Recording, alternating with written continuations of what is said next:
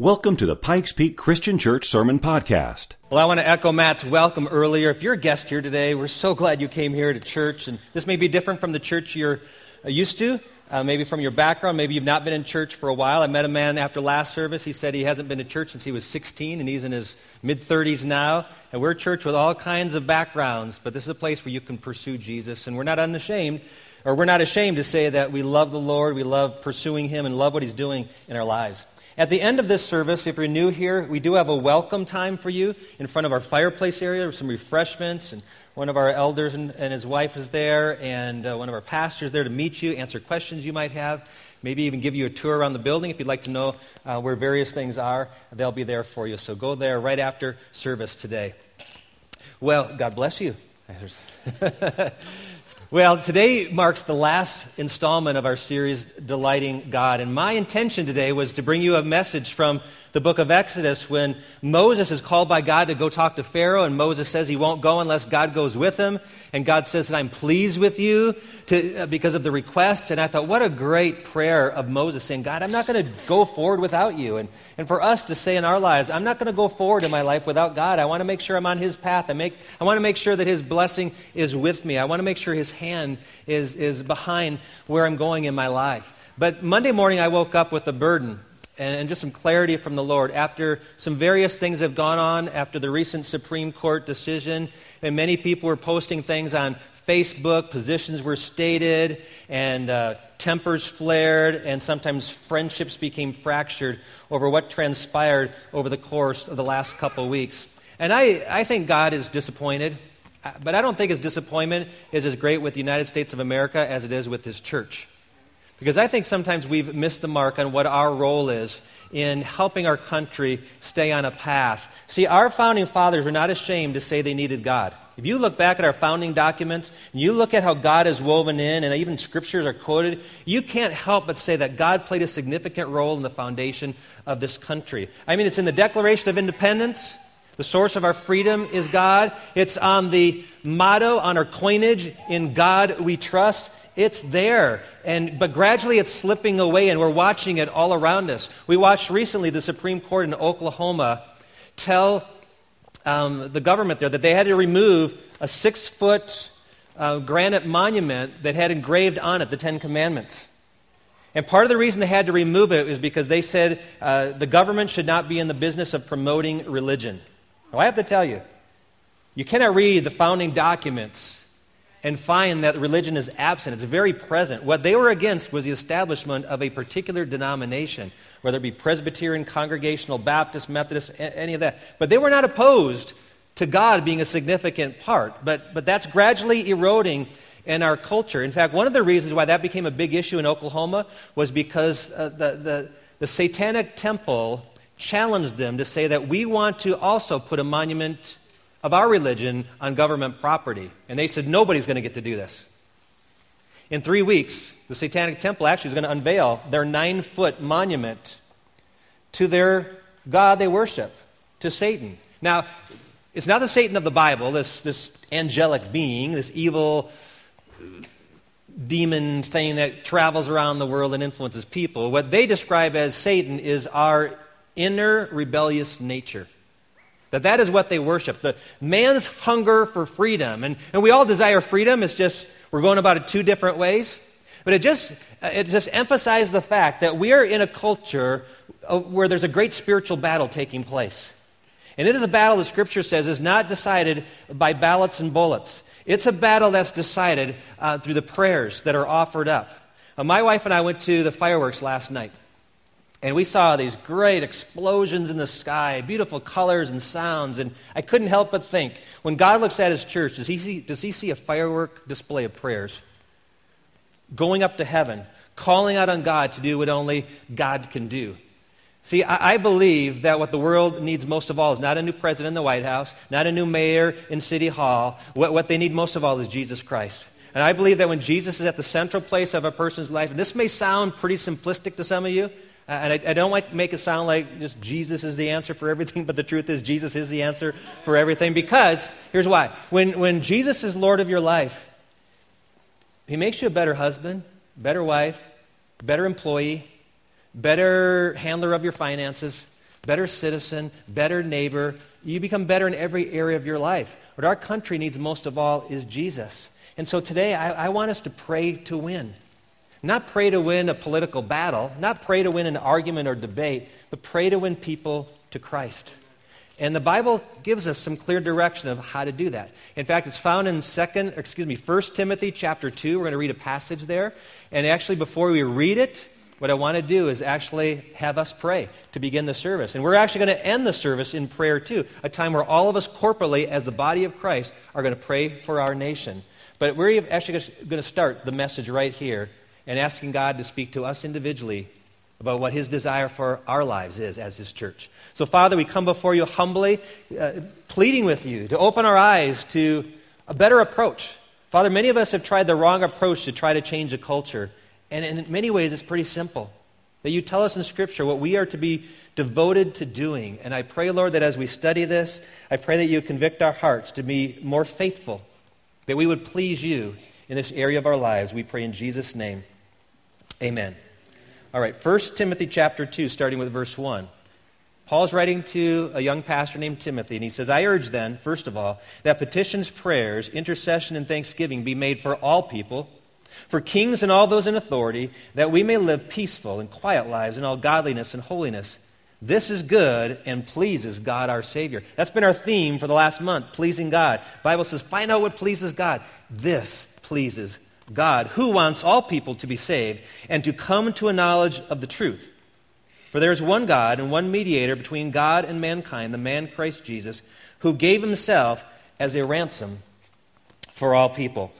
God is pleased when we make it easier for people to find Jesus Christ. God is pleased when we do our part in making this pathway for a person to surrender to Jesus, when we make that easier. The ultimate end is not that America is great. It's not that democracy is global, but it's the fact that Jesus is glorified. That's the desire that God has for us. Uh, we just happen to be in a place where God maybe has been using our government, but there's nothing sacred about the United States of America or any nation that has existed. So, what do we do? Well, the Bible gives in this passage three responses of the church to make it easier for people to find Jesus. Number one is to lift up our leaders.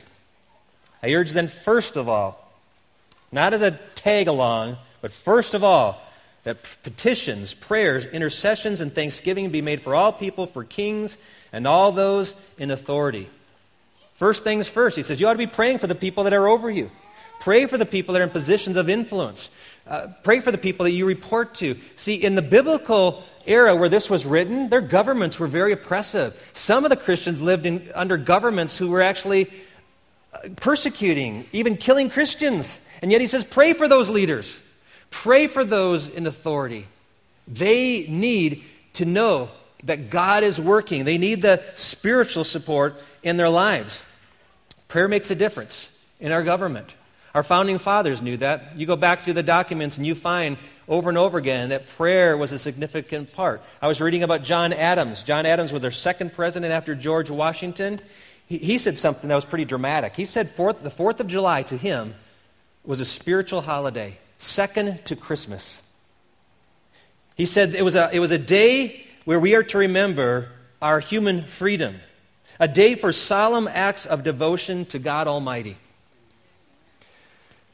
Early in the history of our country, when they were gathered to form this document called the Constitution, there was a lot of tension, a lot of debate over what would go in this document that would become the, really the charter to form a whole new democracy.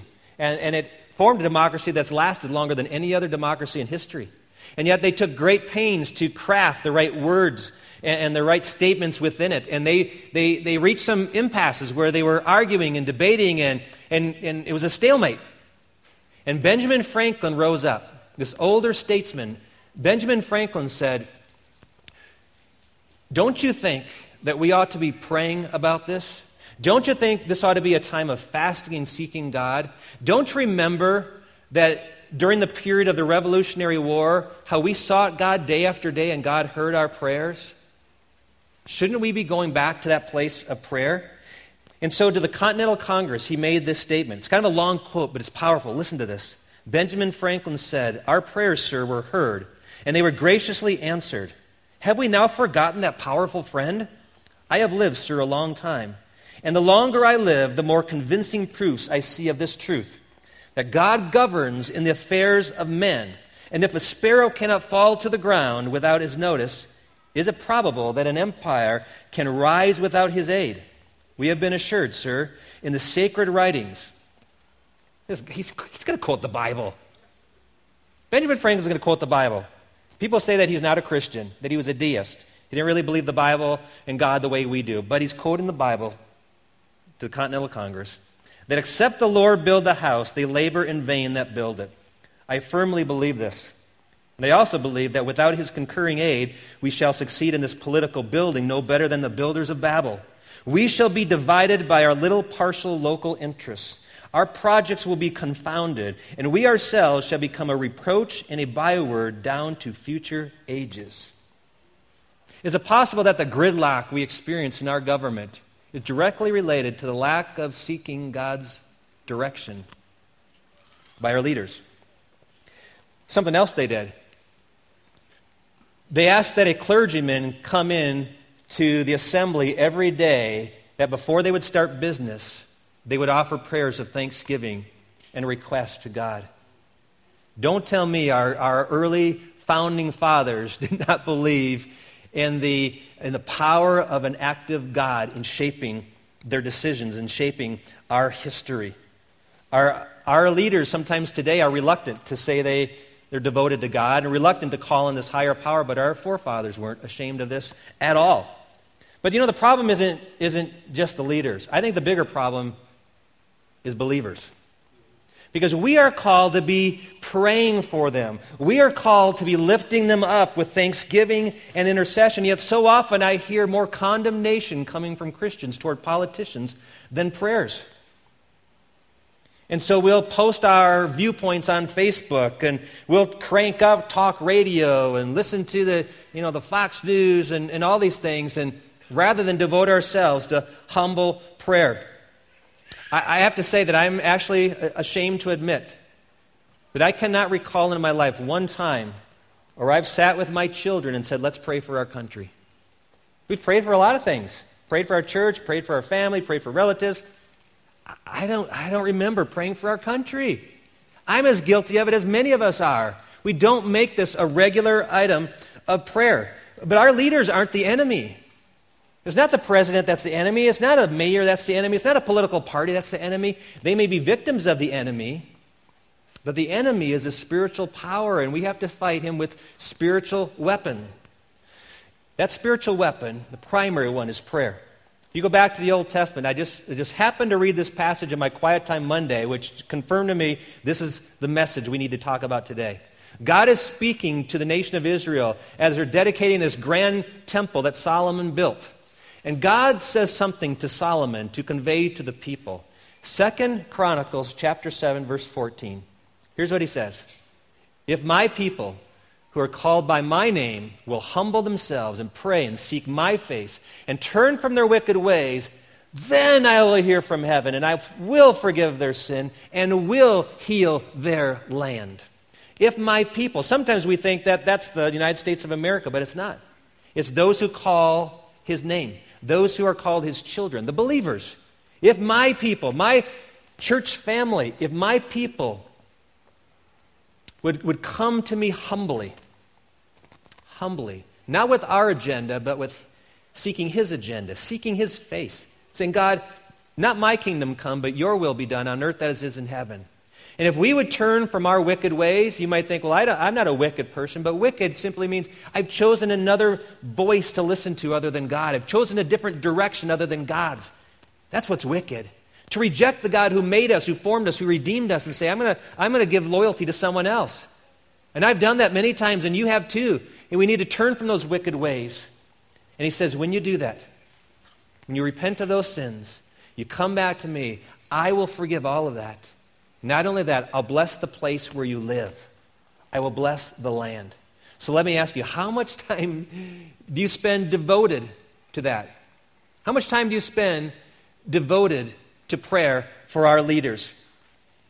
I'm not too worried that God's upset with our Supreme Court justices or any politicians. I'm more concerned that God's frustrated with the church.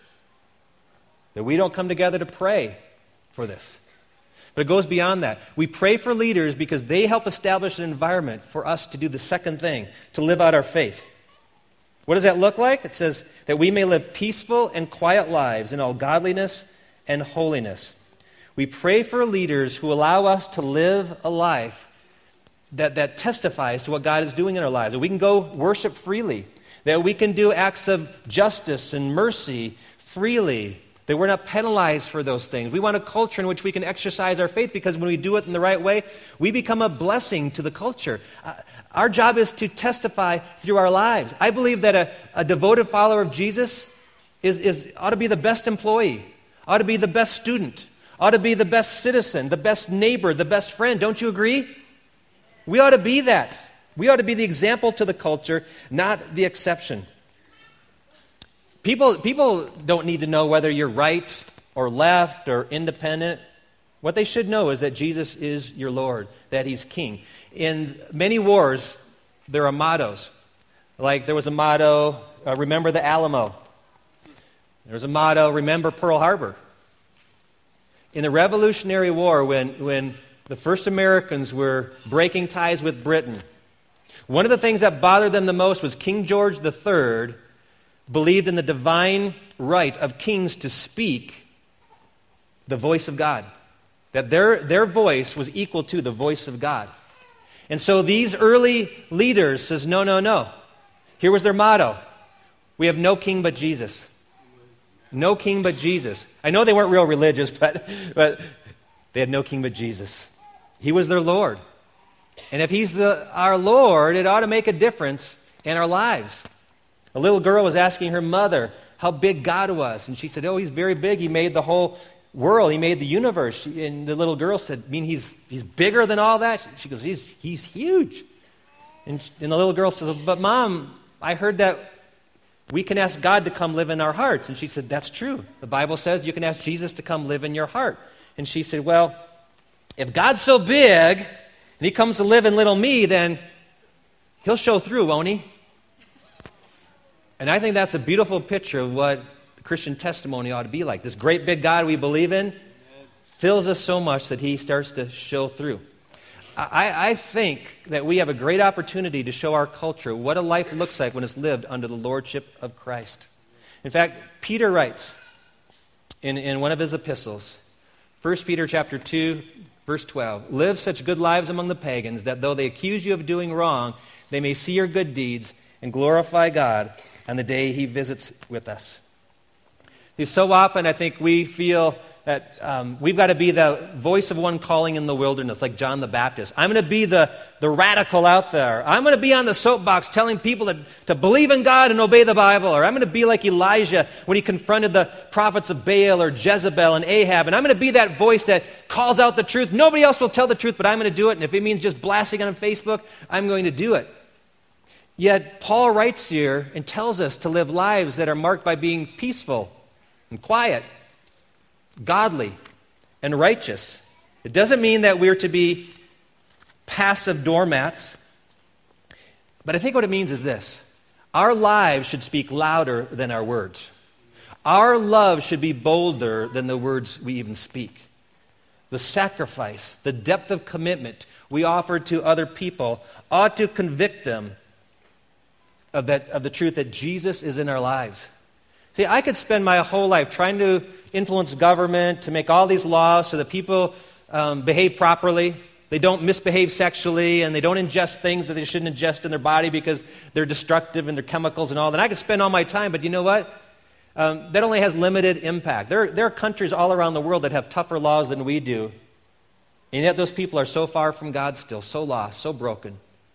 What people need is not is not firmer laws, bigger fences on the border, more tax breaks. What people need is Jesus. When Jesus comes in, he begins to transform a life. I mean, I can't, I can't change the people around me. I can't even change myself hardly.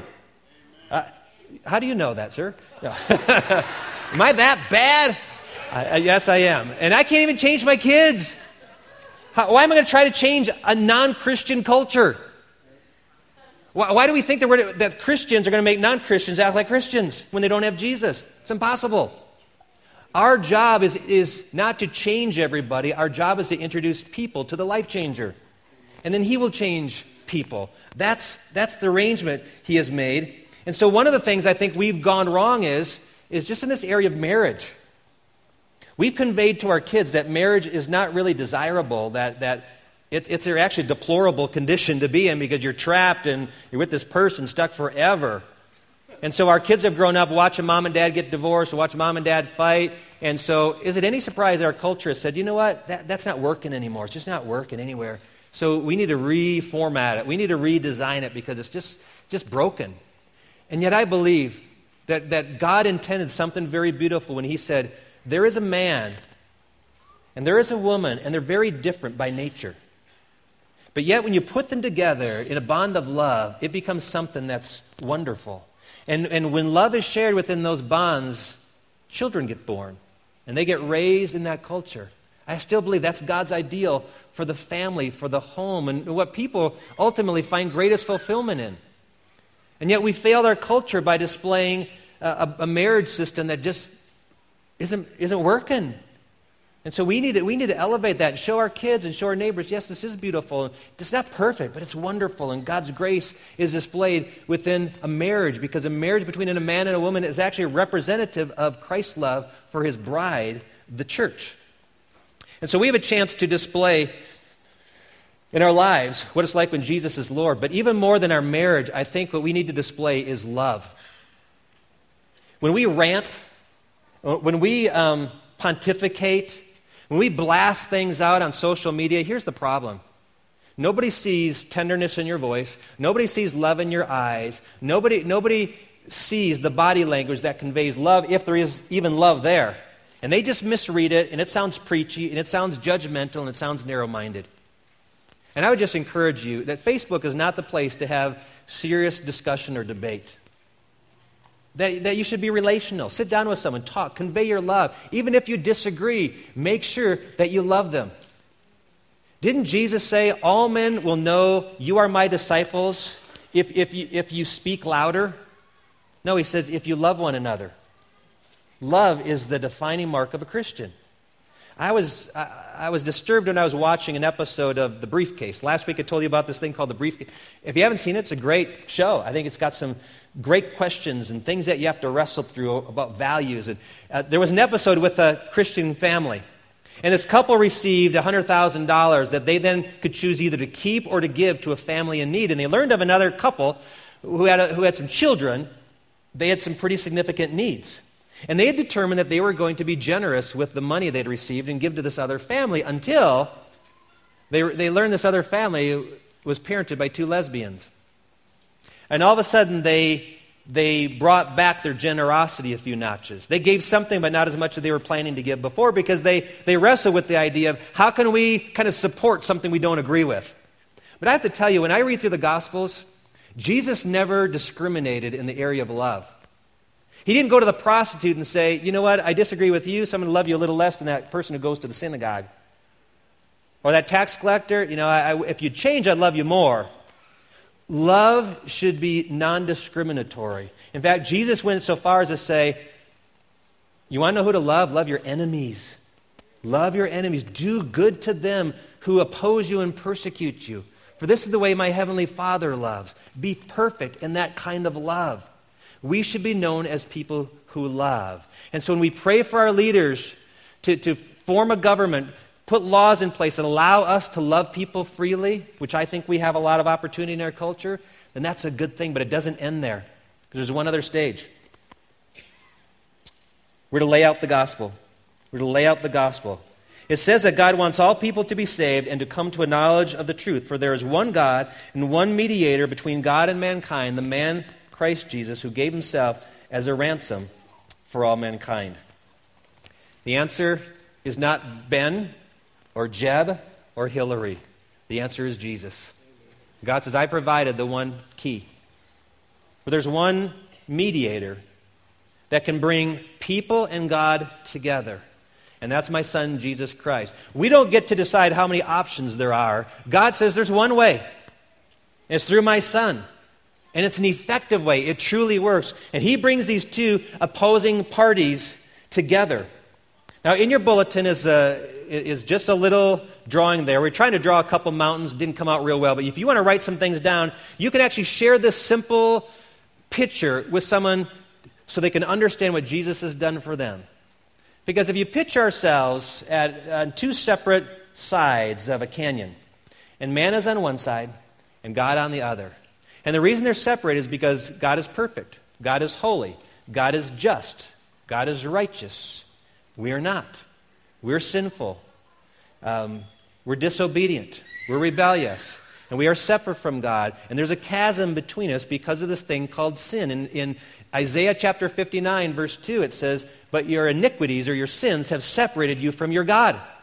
Has separated, created a chasm. There's a barrier between you and God. It's because of sin. And the Bible says the wages of sin is death. And the ultimate destiny for all humankind is eternal separation from God in a place the Bible calls hell.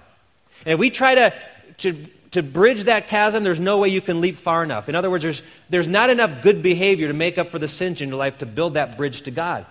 And so we're at an impasse. Here we are imperfect, here God is perfect, and, uh, and we, can't, we can't bridge that divide. And so here's what God did.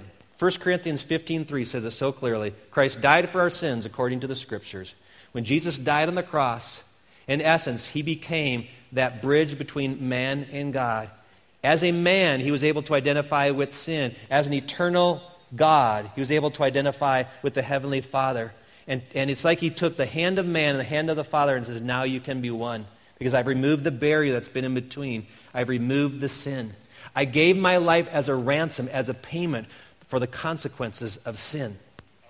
So Jesus became that bridge. And Jesus truly reconciles us to God. Several years ago, pastor of a small church in Pennsylvania decided to spend his evenings differently. Instead of watching two hours of TV every night, he began to pray. And he began to pray specifically for some gang members in New York City who were guilty of some violent crimes, including murder. And as he prayed for these young men and women, his heart was convicted to, to go to New York City and to reach out to these individuals. He ended up leading many to Christ, including a young man named Nicky Cruz, who eventually set up his own ministry, moved to Colorado Springs, and based it here. This pastor's name was David Wilkerson. Started a ministry called Teen Challenge, which still exists all across our country, helping troubled young men and women find Jesus because he knows Jesus is the answer. Changing lives is God's business. Introducing people to Jesus is our business. That's what we're to be about. We are to pray to win. Pray for our leaders that they establish an environment in which we then can live out our faith. And as we live out our faith, it creates the credibility so that we have the opportunity to lay out the gospel to someone so they can be introduced to the one that truly changes their lives. But are you praying to win? You know, on a, on a Sunday morning, you might come here and find a group of high school kids outside this building. They sometimes sit on the lawn, sometimes they walk around the building, and they're not skipping church. You know what they're doing? They're praying. They're praying. Isn't it great to know our high school kids are praying for our community, for us, for our world? But the sad thing is, I wonder if our kids ever look at the adults and see them praying. You know, all across the country, one of the saddest sights is church prayer meetings. We actually had to stop having our prayer meeting here as a congregation because it got down to where we had less than a dozen people showing up every couple of weeks for prayer. We wonder why America's sliding down this path. I don't think it's a surprise at all. How often do you cry out to God on behalf of your leaders? How, how quick are you to live a life of love that opens up the doors for you to share the message of Jesus with the people around you? Charles Spurgeon, one of the greatest preachers of the last century, said, I would rather train one man to pray than ten men to preach. Because he knew that if he could get someone to pray fervently, he could change the world. And friends, I believe that, that we will change our culture, not at the ballot box, not at the election time, not through petitioning and picketing. We will change our culture on our knees. Thanks for listening to today's message. Be sure to join us again next time.